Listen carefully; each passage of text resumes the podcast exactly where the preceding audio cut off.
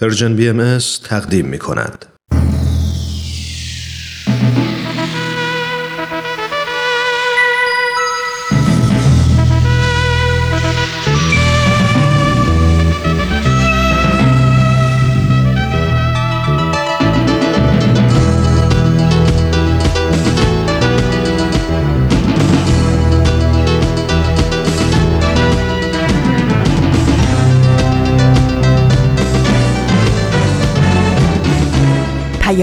دوست.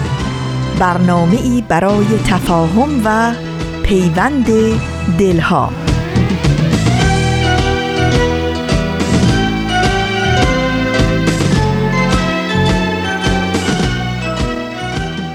دوستان عزیزم همراهان با وفا و صمیمی وقتتون بخیر. این قسمت دیگه از سهشنبه های نقره رادیو پیام دوسته و من هومن عبدی ظرف 45 دقیقه آینده در خدمت شما هستم. ممنونم که باز وقت و انرژی و زمان گذاشتید و همراه ما در این سهشنبه زیبا اول مرداد ماه 1398 23 جولای 2019 میلادی هستید. ازتون دعوت می‌کنم برنامه امروز رو تا پایان دنبال بکنید.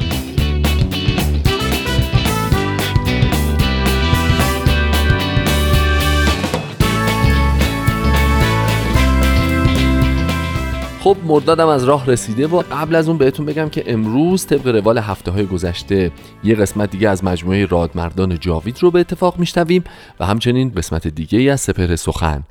ولی به اوج تابستون در واقع نزدیک شدیم. روزهای خوب و تعطیلات و نمی‌دونم سفر و آببازی و اوه یک عالم اتفاقات خوب افتاده حتما براتون و یا در راه در طی این یک ماه دو ماهی که از تابستون باقی مونده. امیدوارم واقعا لذت ببرید و بهتون خوش بگذره. چند پیش داشتم فکر می‌کردم که تا موقعی که آدم مدرسه میره تابستون اصلا یه حال خیلی خوبی برای آدم داره. اصلا اسمش که میاد تپش قلب خوبی آدم می‌گیره. همین که فکر می‌کنی از یک ماه دو ماه قبل برنامه‌ریزی می‌کنی که امتحانها کی تموم میشه چه روزی میشه. وای از لحظه ای که از در مدرسه حالا یا دبیرستان می‌زنی بیرون آدم برنامه داره براش که چجوری خوشگذرونیشو شروع بکنه تا اون آخرین لحظه سی و یکم شهریور حالا به تقویم شمسی من عرض می‌کنم که چطور قضیه پیش میره و چطور آدم سعی می‌کنه از لحظه لحظه اون تعطیلات تابستونی استفاده بکنه. ولی همین آدم یکی دو سال دیگه که میگذره وارد فضای دانشگاهی میشه یا وارد فضای کاری که میشه اصلا انگار که همون آدمه. و یه تابستون میاد و میره. خیلی عادی خیلی معمولی خیلی عجیبه ها ما همون آدمیم ولی نمی‌دونم ظرف یکی دو سال چه اتفاقی میفته که وقتی شما سر کار میرید همینطوری همون روند ادامه داره و تابستون عین خیلی روزهای مختلف دیگه خیلی عادی. هفته بعد از هفته روز پس از روز سپری میشه و ما هیچ احساس هیجان و اتفاق خاصی تو زندگیمون نمی کنیم بعد یاد این افتادم که اساسا شاید تحصیلات عالیه این کارو می‌کنه یا کار این کارو. فقط مهم اینه که از اون محیط مدرسه آدم بزنه بیرون. یعنی تو محیط مدرسه که نباشی انگار تابستونه از تعریف اصلی خودش ساقط میشه. بعد یادم افتاد که خب تو فضای کاری نه تنها این قضیه رنگ میبازه و دیگه تابستون اهمیت خیلی زیادی نداره بلکه یه عامل بد دیگه همچنان با ماها با اکثر آدمایی که کار می‌کنن و سر کار میرن همراهه. یادتون میاد که ما موقعی که مدرسه می‌رفتیم جمعه بعد از اورا چه حال بدی داشتیم که اخ اخ اخ دوباره شنبه دوباره از فردا دوباره داره راه میفته دوباره همه چیز شروع میشه.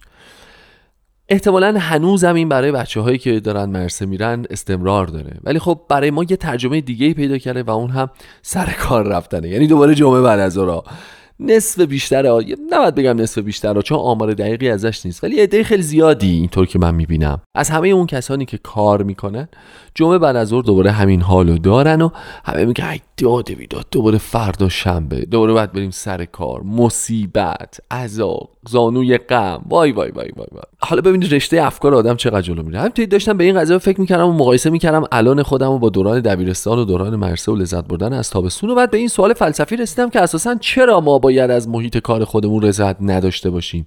چرا نباید احساس شادی بکنیم اونجا؟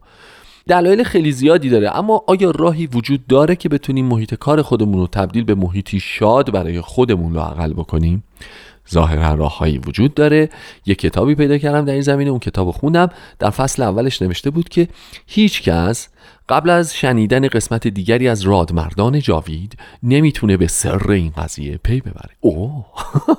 بنابراین پیشنهاد می‌کنم بریم یه قسمت دیگه از رادمردان جاوید رو به اتفاق بشنویم.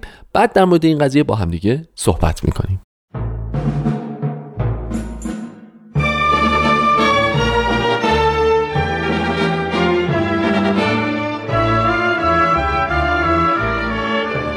رادمردان جاوید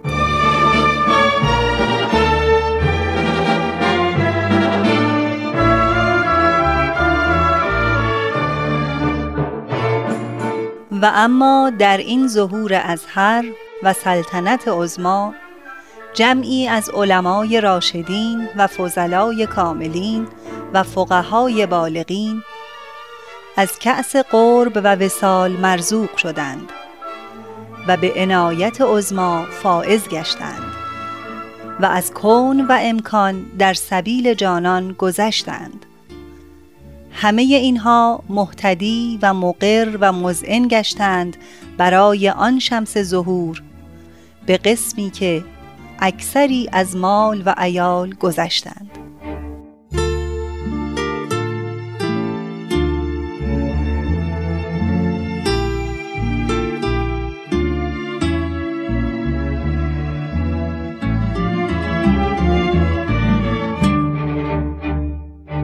همراهان گرامی درود بر شما. امیدوارم سلامت و شاداب آماده باشید تا به برنامه امروز رادمردان جاوید توجه کنید.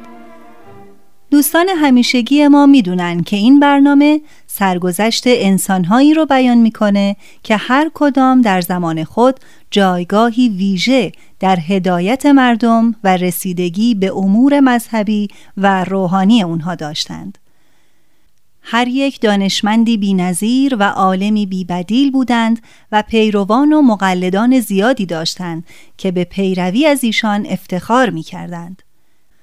اما لحظه ای در زندگی این عالمان شجاع رسید که همه آن جاه و مقام و ثروت و شهرت ظاهری رو ترک کردند چرا که ندای آین جدید رو شنیدند و با شوق و علاقه به تحقیق درباره اون پرداختند از آنجا که پیرو عدالت و انصاف بودند با رضایت خاطر گذشته پرشکوه خود را گذاشتند و به دنبال حقیقتی رفتند که قرنها الهام بخش همه آزاداندیشان و متفکران دوران بود امروز بخش سوم شرح حال جناب ملا محمد علی زنجانی ملقب به حجت زنجانی را مرور می کنیم.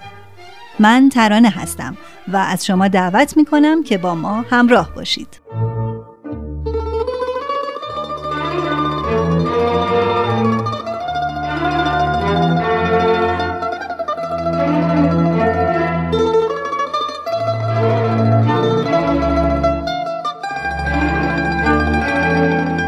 آری باز هم تهران و شکایت علمای زنجان و سرزنش های حاجی میرزا آقاسی که از طرف خودش و محمد شاه با من سخن گفت. جناب حجت الاسلام خیلی بد کاری کردید که با علمای زنجان طوری رفتار نمودید که موجب اداوت شد. علمای زنجان از بس به ما کاغذ نوشتند و شفاهی پیغام دادند ما را به ترس و حراس انداختند. هر کاغذ و پیغامی که می رسید شامل شکایت از شما بود. من شخصا آنچه را علما نوشتند و گفتند باور نمی کنم نمی توانم قبول کنم که شما دین آبا و اجداد خود را ترک گفته اید شاه همین مطلب را باور نخواهد کرد. مخصوصا به من دستور فرمودند که شما را به تهران بخواهم تا این گونه افتراعات که به شما نسبت داده شده زائل شود. خیلی اسباب حزن من است که بشنوم شخصی مانند شما که از هر جهت بر سید باب ترجیح دارد جزو پیروان او در آمده اینطور نیست جناب صدر اعظم خدا می‌داند اگر سید با پسترین کارهای منزل خود را به من واگذار کند خود را سرفراز می‌دانم و آن مرحمت را بزرگترین شرافت برای خیش می شمارم و این شرافت و منزلت را از عواطف و انعام پادشاه بالاتر و بهتر می دانم. هرگز اینطور نیست این سید شیرازی همان نفس مقدسی است که شما و همه مردم دنیا با کمال شوق و اشتیاق منتظر ظهور او هستید. مولای ما اوست. نجات بخش موعود همین بزرگوار است. آقا شما نمی‌دانید که با این حرف ها چقدر خطر می کنید نمی‌دانید. پس از آن حاج میرزا آقاسی یک سر نزد شاه رفت. و جریان را به او گفت. قربانت گردم. من خیلی میترسم که این شخص از عنایات شخص شاه سوء استفاده نماید. اگر پادشاه جلوی او را نگیرد و مانند سابق این شخص را بر سایر علمای مملکت تفضیل بنهد بیم آن است که حجت به مخالفت دولت قیام کند. مصالح و حفظ سیاست دولت ایجاب می کند که از اقدامات حجت جلوگیری شود. اما ما این سخنان را که به ملا محمد علی نسبت می دهند باور نداریم. اینها همه از روی قرض است و دشمنان او به واسطه حسادت و کینه ای که نسبت به او دارند اینها را می‌گویند. جناب صدر ازم ترتیبی دهید مجلسی با حضور علمای پایتخت تشکیل شود و ملا محمد علی هم باشد. تا اگر حقی در آراء خود سراغ می کند در حضور علما با دلیل و برهان کامل رأی خیش را اظهار و عقیدهش را ثابت نماید. هرچه بفرمایید همان خواهد شد.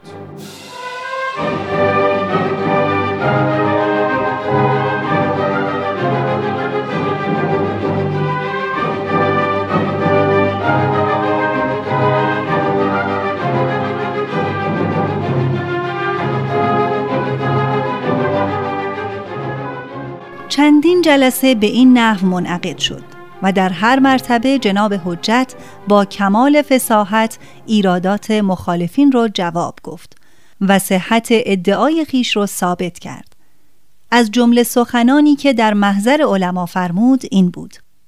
آیا این حدیث شریف متفق علیه سنی و شیعه نیست که پیغمبر اکرم فرمودند انی تارکن فیکم الثقلین کتاب الله و اطرتی مادامی که مطابق عقیده شما اطرت یعنی یکی از دو میراث پیامبر از بین رفته و در میان نیست. ناچار میراث دیگر باید موجود باشد یعنی کتاب و همینطور هم هست. کتاب الهی یگان وسیله هدایت مردم است. من از شما تقاضا می کنم که کتاب الهی را در مقابل بگذارید و حادی و راهنمای خود قرار بدهید. و به دستور کتاب مراجعه کنید و آن را میزان رد و قبول یا صحت و بطلان هر مطلبی و ادعایی قرار بدهید. جناب ملا اگر ادعای شما صحیح است باید معجزه ای ظاهر شود. چه معجزه ای بزرگتر از این می‌خواهید که من یک تنه بدون یار و یاور با شما علمای تهران و مجتهدین معروف روبرو شدم و به قوه برهان بر همه شما غالب گشتم؟ آیا غلبه شخص من که یک نفر بیش نیستم بر علما و مجتهدین تهران بزرگترین معجزه نیست؟ محمد شاه چون مشاهده کرد که حجت در مذاکرات بر علما غلبه نمود و با دلیل و برهان ایرادات مخالفین خود را جواب گفت بی نهایت به حجت اعتماد کرد و پس از آن دیگر به حرفهای دشمنان حجت گوش نداد با آنکه جمعی از علمای زنجان و عده بسیاری از مجتهدین تهران درباره حجت حکم به کفر کردند و فتوا به قتلش دادند محمد شاه با این همه نسبت به حجت مهربانی و محبت می کرد و او را مورد انعام و افضال خیش قرار می‌داد و به او فرمود که نهایت اطمینان را به مساعدت و کمک شخص شاه داشته باشد. حاجی میرزا آقاسی وقتی دید جناب حجت مورد عنایت محمد شاه واقع شده اداوت خود با او را پنهان کرد و به ناچار به حیله متوسل شد اینکه ظاهرا تملق بگوید و حسادت خود را پنهان کند از این جهت گهگاه به منزل حجت می‌رفت و با آنکه قلبا دشمن حجت بود هدایایی به او تقدیم می کرد.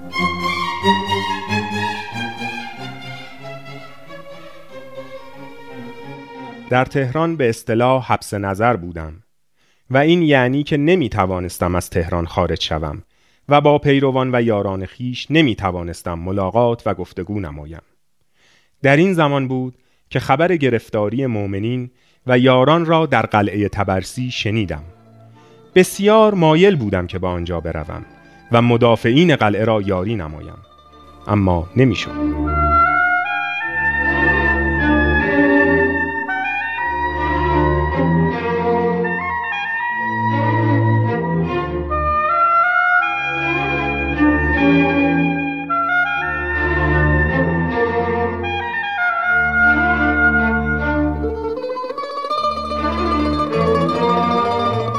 دوستان عزیز لازم است توضیح دهم که در واقعه قلعه شیخ تبرسی که در مازندران اتفاق افتاد بسیاری از بزرگان بابی در جریان دفاع از خود در مقابل لشکر حکومت به شهادت رسیدند.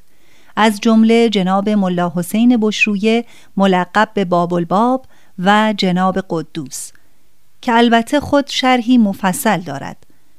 اگر تمایل به اطلاع از این واقعه دارید می توانید به کتاب تاریخ نبیل زرندی مراجعه فرمایید. خب از مطلب دور نشویم. وقتی خبر این واقعه دردناک به حضرت باب رسید ایشان که خود در قلعه چهریق زندانی بودند بی اندازه محزون و غمگین شدند. نوشته ای خطاب به حاج میرزا آقاسی برای جناب حجت که در تهران بود ارسال فرمودند و از او خواستند که خودش آن لوح را که خطبه قهریه نام داشت به دست خود به حاجی میرزا آقاسی بدهد. در تهران بودم که محمد شاه وفات یافت و پسرش ناصر الدین به تخت شاهی نشست. میرزا تقیخان امیر کبیر صدر اعظم او تصمیم گرفته بود که حبس مرا شدیدتر کند و بهانه ای به دست بیاورد که مرا به قتل برساند. پس از تهران خارج شدم و به زنجان نزد یارانم برگشتم. پس از ورود جناب حجت به زنجان کربلایی ولی عطار به اصحاب خبر داد که ایشان وارد زنجان شده. زن و مرد بزرگ و کوچک با کمال شوق و شعف به حضور جناب حجت شتافتند و از بازگشت ایشان اظهار مسرت کردند. امیر اسلان خان مجد دوله که دایی ناصر الدین شاه بود به اصرار مهد اولیا مادر شاه حاکم زنجان شده بود او از خضوع و خشوع مردم نسبت به حجت خوشش نیامد و خیلی اوقاتش تلخ شد که چرا زن و مرد نسبت به حجت اظهار اطاعت و محبت می کنند. از شدت خشم و غضب دستور داد زبان کربلایی ولی عطار را فورا بریدند مجد دوله اگرچه در باطن نسبت به حجت اداوتی شدید داشت و پیوسته مراقب بود که فرصتی پیدا کند و حجت را از بین ببرد ولی در ظاهر نسبت به جناب حجت اظهار محبت می کرد و به دیدنش می رفت. واقعه کوچکی حادث شد که آتش اداوت پنهانی در قلوب مخالفین حجت بدان سبب زبانه کشید. معلف تاریخ ظهور الحق یعنی فاضل مازندرانی می نویسد آن قضیه بی اهمیت و کوچک از این قرار بود که دو طفل با هم نزاعشان شد. یکی از آن دوتا پسر یکی از پیروان جناب حجت بود. حاکم زنجان فورا فرمان داد آن طفل را گرفتند و به زندان بردند. بابیان به حاکم مراجعه کردند و از او درخواست نمودند که طفل محبوس را رها کند و در مقابل مبلغی را که از بین خودشان جمع کرده بودند دریافت دارد. حاکم زنجان حاضر نشد. بابیان نزد جناب حجت رفتند و شکایت کردند.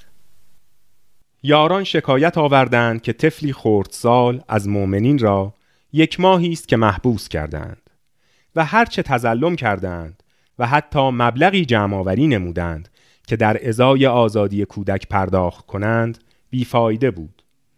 نامه ای به حاکم نوشتم که اگر می‌خواهید حتما مجازات کنید به جای طفل که نابالغ است پدرش را محبوس نمایید. حاکم اعتنایی نکرد. دو مرتبه نامه ای نوشتم و تصریح و تأکید نمودم طفلی نابالغ را با مردمی وقیح و متخلف در حبس نگاه داشتن مخالف احکام شریعت است و منافی روش مروت و عدالت. حتی اگر کودک خلاف کرده باشد امر به والدش برمیگردد. خوب است که کودک را آزاد نمایید. نامه را توسط میر جلیل که بسیار دلیر و پرقوت و قهر بود به همراه عدهای دیگر ارسال کردم. حاکم یعنی امیر اسلان خان مجد دوله پس از مطالعه نامه جوابی با تغییر و تعرض داد و اجازه آزادی کودک زندانی را نداد. بار سوم حاکم مراجعین را بار نداد و فراشان حکومت نسبت به جناب حجت گستاخی کردند. به حدی که میر جلیل را طاقت تحمل از دست رفت و آشفته و شتابان به درب محبس رفت و رو به عاملین حکومت نمود و فریاد کرد که هر کس آرزوی کشته شدن دارد قدم به محبس گذارد. احدی جرأت و قدرت جسارت نداشت. میر جلیل عبدالعلی و سایر زندانیان را هر که بودند با خود از زندان بیرون برد. امیر اسلان خان از ترس جان هیچ فرمانی نداد و اقدامی نکرد. علمای شهر از این رفتار حاکم خشمگین شدند و از مجد و دوله بازخواست کردند چرا اینطور کردی؟ چرا در مقابل تهدیدات دشمنان خیش استقامت نکردی؟ آه و افسوس که چنین کاری از تو صادر شد دشمنان به واسطه این تهدیدها می‌خواستند تو را بترسانند تو هم که از آنها ترسیدی مرتبه دیگر می آیند و تقاضاهای دیگر می کنند و تو را مجبور می نمایند که به میل آنها رفتار کنی. آن وقت طولی نمی کشد که زمام امور را به دست می گیرند و نمی گذارند شخص تو در هیچ کاری دخالت کنی. تا زود است بفرست حجت را دستگیر کن. تا جلو مخالفین خود را به این وسیله بتوانی بگیری. حاکم زنجان مجد الدوله ابتدا این پیشنهاد را قبول نکرد. لکن علما او را وادار کردند که اقدام بکند و به او اطمینان دادند که در این کار خطری پیش نخواهد آمد و شهر بر هم نخواهد خورد.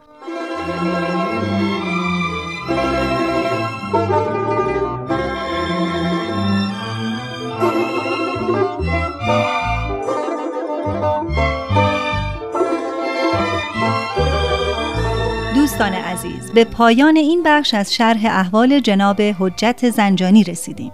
در برنامه بعد این شرح شنیدنی رو ادامه خواهیم داد. تا بعد بدرود.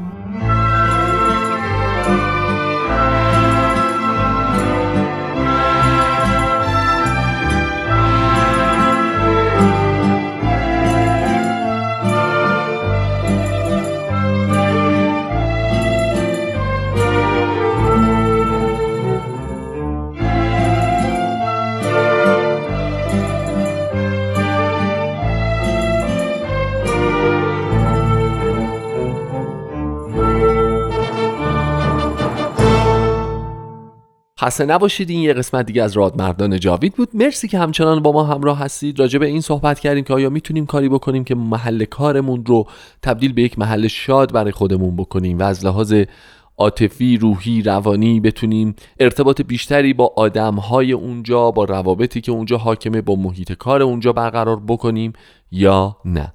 حقیقت اینه که روش های خیلی زیادی در دنیا وجود داره. من امروز به دو سه تاش خیلی مختصر و گذرا اشاره می‌کنم. بقیهش رو انشالله شما در مطالعات شخصی خودتون پیدا می‌کنید و با ماها در فضای مجازی هم مطرحش می‌کنید. یکی از این روش ها این هستش که جالب بود برام. میگه که شما احتمالا در محیط کارتون همکارانی دارید. حالا بستگی به اینکه محل کارتون بزرگ یا کوچیک باشه افرادی کم یا زیاد در اطراف شما تو محیط همزمان دارن روزی 8 ساعت 7 ساعت 6 ساعت یه چیزی خلاصه کار می‌کنن. نکته جالبی که اشاره کرده بود این بود که بگردید تو شخصیت و کاراکتر و رفتار و دانش اینها نکات مثبتی رو پیدا بکنید و سعی کنید اونو تو ذهن خودتون پررنگش بکنید. یعنی اینکه یکی یکی همکارانتون رو تو ذهنتون بررسی بکنید و ببینید که اینها در چه نکاتی نقاط قوت دارن. این نقاط قوت رو استخراج بکنید و سعی بکنید که بیشتر رو اون نقاط قوت کار بکنید. یعنی چی؟ یعنی هم لحاظ ذهنی در نظر داشته باشید که اینها چقدر آدم های توامندی تو این یک دو سه چهار پنج مورد. مثلا همین که سعی بکنید تو هر کدوم از اون موارد ازشون کمک بگیرید باهاشون صحبت بکنید از راهنمایی و مشورت علمی اونها بهره مند بشید. این کار هم باعث میشه که شما تقویت بشید از لحاظ شغلی و کاری و حرفه‌ای. هم باعث میشه که ارتباطتون با اون آدم بهتر بشه. هم باعث میشه که اون آدم فکر کنه که تونسته کاری رو برای شما انجام بده. بنابراین حسش نسبت به شما و رفتارش و برخوردش نسبت به شما بهتر میشه. و همین که چون لحاظ ذهنی روی نقاط قوتش تمرکز کردید این حالت منفی گرایانه در ذهن شما از بین میره و کمک می‌کنه که با روحیه بهتر و شادتری در محل کارتون حاضر بشید. دومین نکته که پیشنهاد دادن دانشمندان اینه که هر از چند این سه شنبه های نقره ای رو تو محل کارتون بشنوید. بذارید تو گوشتون با هنسفری گوش بدید و حالشو ببرید در واقع. خب اینم که یه شوخی کوچیک بود نه خیلی جدیش نگیرید. بی معطلی نوبتی هم باشه نوبت موسیقیه.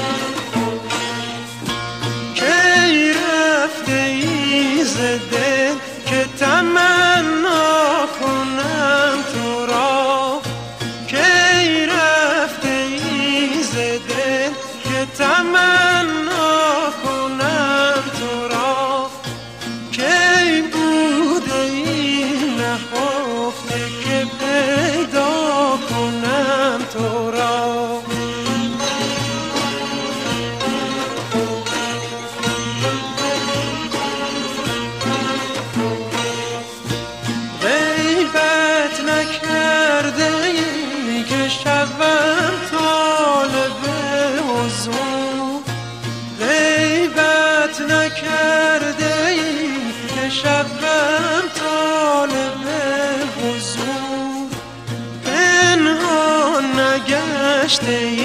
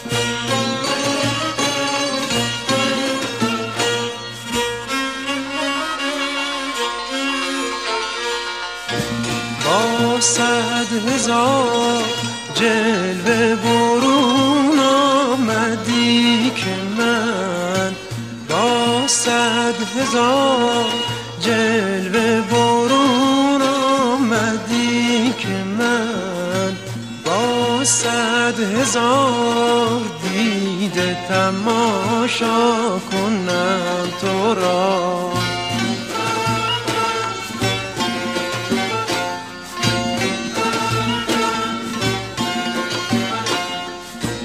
با صد هزار جلوه برون آمدی که من با صد هزار جلوه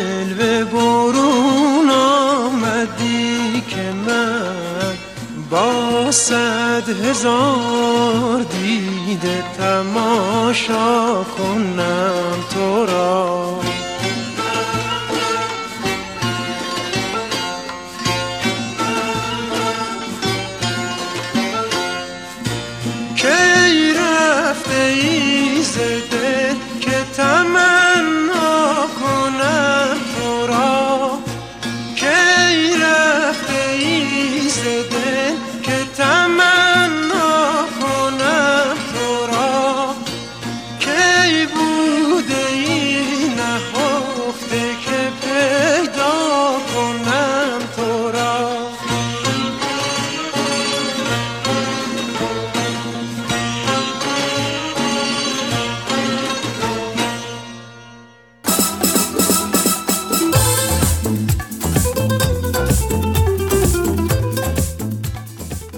آیا شما نوجوانان را اعضای اضافی جامعه که نه کودکند و نه بزرگسال می دانید؟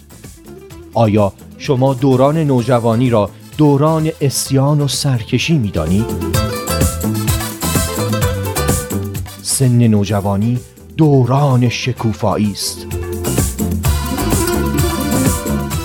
دوشنبه ها دوران شکوفایی را از رسانه مهر و دوستی رادیو پیام دوست بشنوید. خب دوستان بریم یه قسمت دیگه از فصل اول سپهر سخن رو به اتفاق بشنویم. برمیگردیم با هم صحبت می‌کنیم.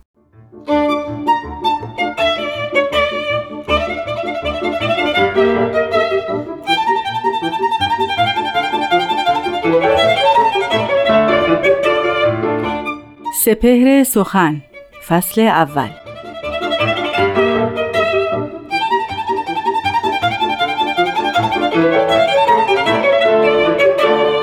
همنشین اهل معنی باش تا هم عطا یابی و هم باشی فتا.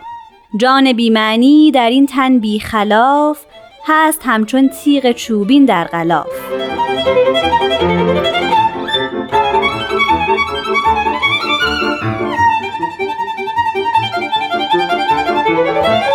شنوندگان دوست داشتنی رادیو پیام دوست وقت شما بخیر. من نیوشا راد هستم. به برنامه سپهر سخن خوش اومدین. در این برنامه جناب فرید بیانی جدید رو از حضرت بهاءالله پیامبر دیانت بهایی انتخاب کردن و ما رو با مفاهیم اون آشنا می‌کنن.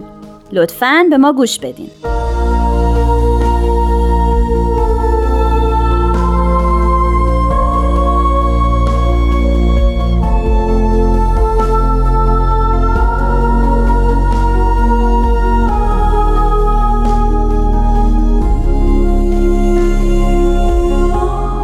حضرت بهاءالله میفرمایند اذن داده شد احزاب عالم با یکدیگر با روح و ریحان معاشرت نمایند.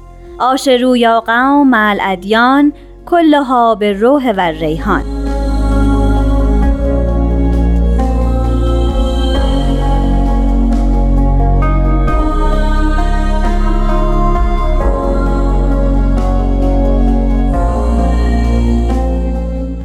دوستان نازنین همونطور که شنیدیم حضرت بهاءالله در یکی از بیانات خودشون که در لوح اشراقات آمده است و این لوح در زمره متممات کتاب اقدس است فرمودند که آشرو مل ادیان کلها به راه و ریحان. یعنی با جمیع مردم با جمیع احزاب با جمیع ادیان باید معاشرت کرد. آن هم با روح و ریحان.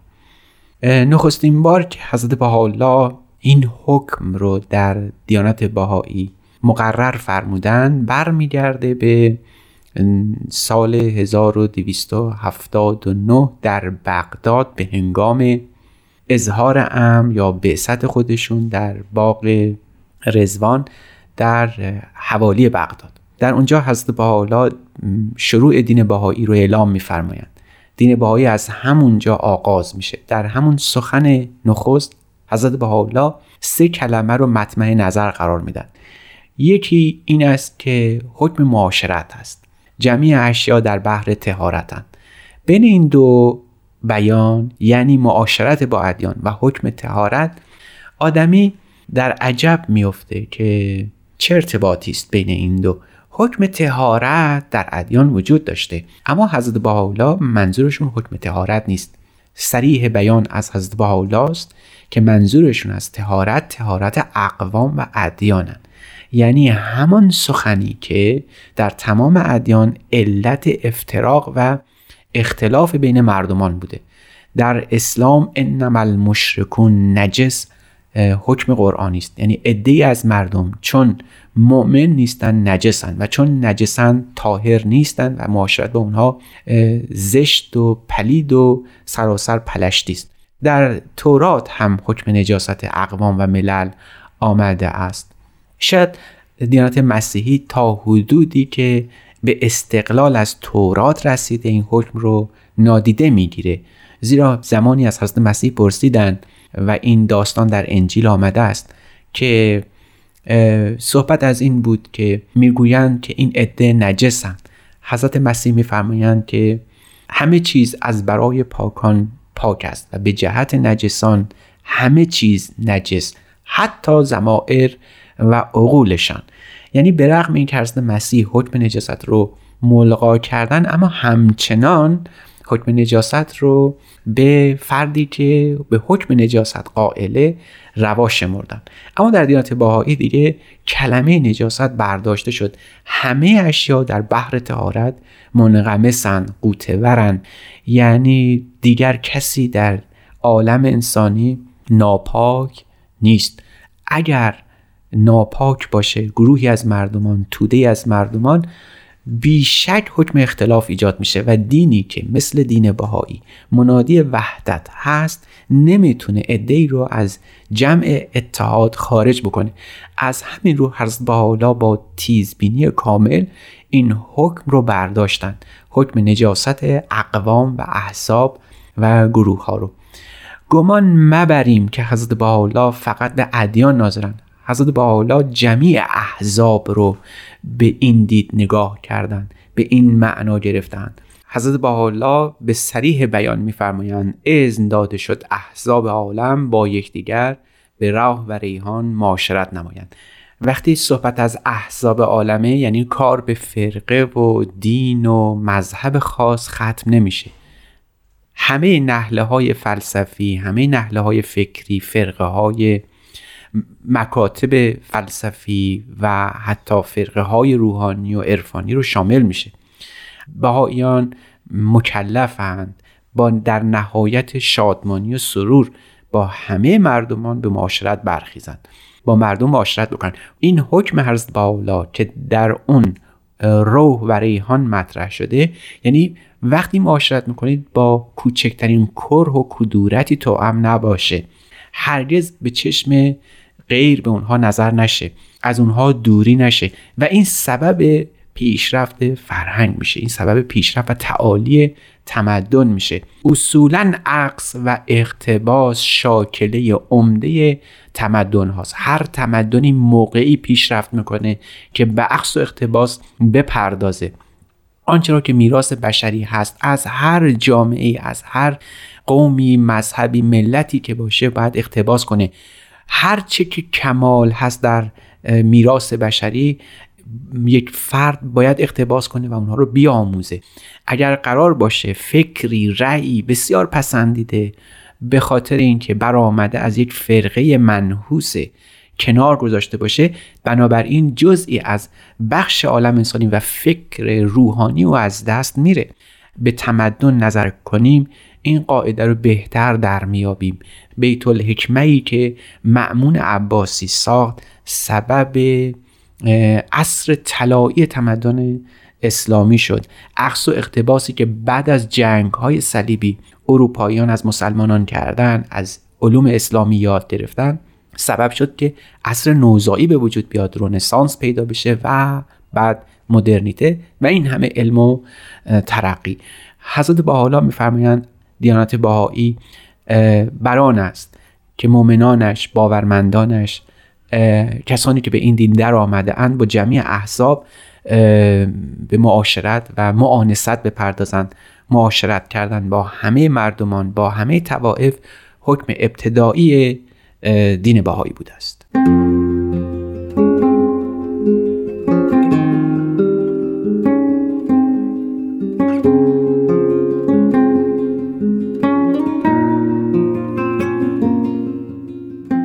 شنوندگان عزیز دریافتیم که حضرت بهاءالله در طبق حکمی که از همان ابتدای دین بهایی تدوین شده بهاییان رو ملزم می‌دونن به معاشرت با همه مردمان.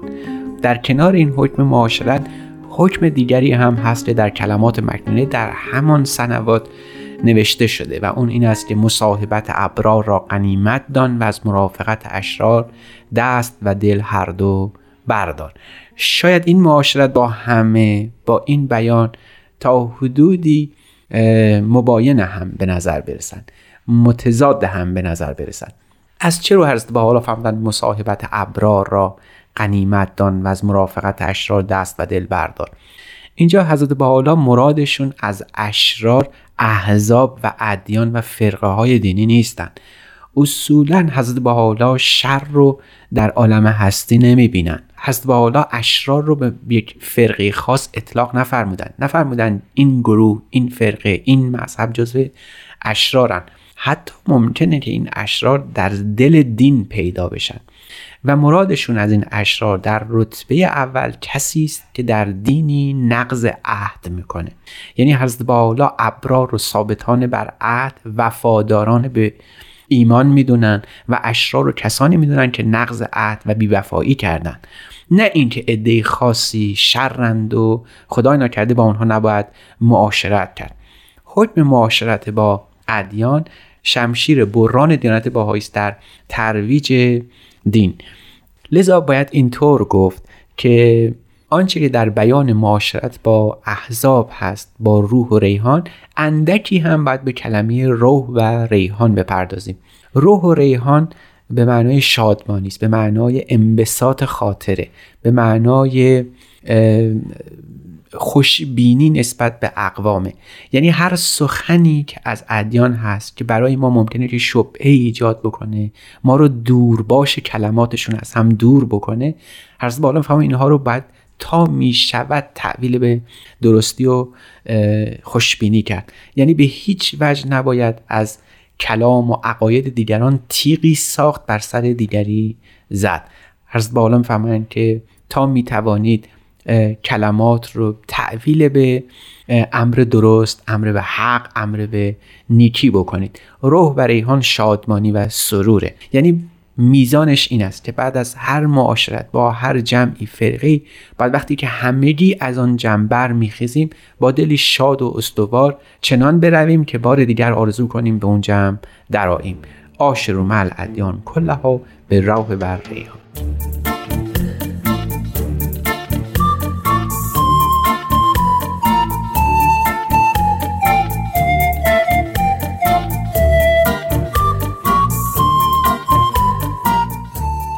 شنوندگان گرامی ازتون ممنونم که همچنان با رادیو پیام دوست همراهید. این افتخاریه برای همه ما. من نیوشا راد هستم و به اتفاق استاد بهرام فرید و تهیه کننده این برنامه پارسا فنایان روزگاری خوش براتون آرزو می‌کنم. خدا نگهدار.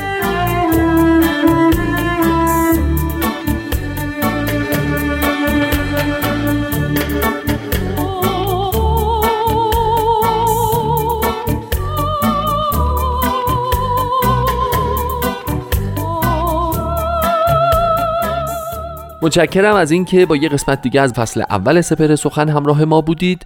این برنامه که می‌دونم علاقمندان بسیار زیادی داره و امیدوارم که از شنیدن این قسمتش هم لذت برده باشید. دوستان عزیز یه نکته دیگه در مورد تغییر فضای محیط کار به یک محیط شاد میشه. از این نکته یاد کرد که می‌تونید موفقیت های هر چقدر کوچیک خودتون رو پررنگ و پررنگتر کنید و بهش توجه بیشتری بکنید. در محل کار. اگر در طی کار روزانهتون اتفاقاتی براتون میفته که باعث خوشحالی شماست باعث پیشرفت شماست یا قدرت کاری شما رو به خودتون یا چند نفر دیگه از همکارانتون اگه نشون میده روش تمرکز بکنید بهش بپردازید بهش بها بدید تو ذهن خودتون مرورش بکنید و خلاصه سعی بکنید که با اون قضیه ذهنتون رو بیشتر شارژ بکنید و توجهتون رو روی اون نقطه قوت خودتون بیشتر و بیشتر بکنید. یه نکته دیگه هم که می‌تونه تو این قضیه خیلی مهم باشه که گذرا بهش اشاره می‌کنیم و میگذریم ازش اینه که دوستان همه ماها تو زندگیمون مشکلاتی داریم. همه ماها گرفتاری هایی داریم. آدم هایی که سر کار خوشحال ترن و موفق ترن که سعی بکنن که گرفتاری ها و مشغله ها و مصیبت های خارج از محیط کاریشون رو نبرن تو محیط کارشون. اگه تونستید این کارو بکنید مسلما خیلی انسان موفق تری در هیته کاری خودتون خواهید بود. امیدوارم که با توجه به اینکه 7 ساعت از روزمون رو ما در محل کارمون سپری می‌کنیم ساعت بسیار خوبی داشته باشید شاد باشید و بتونید رابطه خوبی با همه همکارانتون داشته باشید. اون قضیه افتضاح شنبه صبحم کل هم فراموشش بکنید و پرنشات و با انرژی به سر کارهاتون حاضر بشید. تا هفته آینده و برنامه دیگه شما رو به خدای بزرگ میسپارم. بدرود. خدا نگهدار.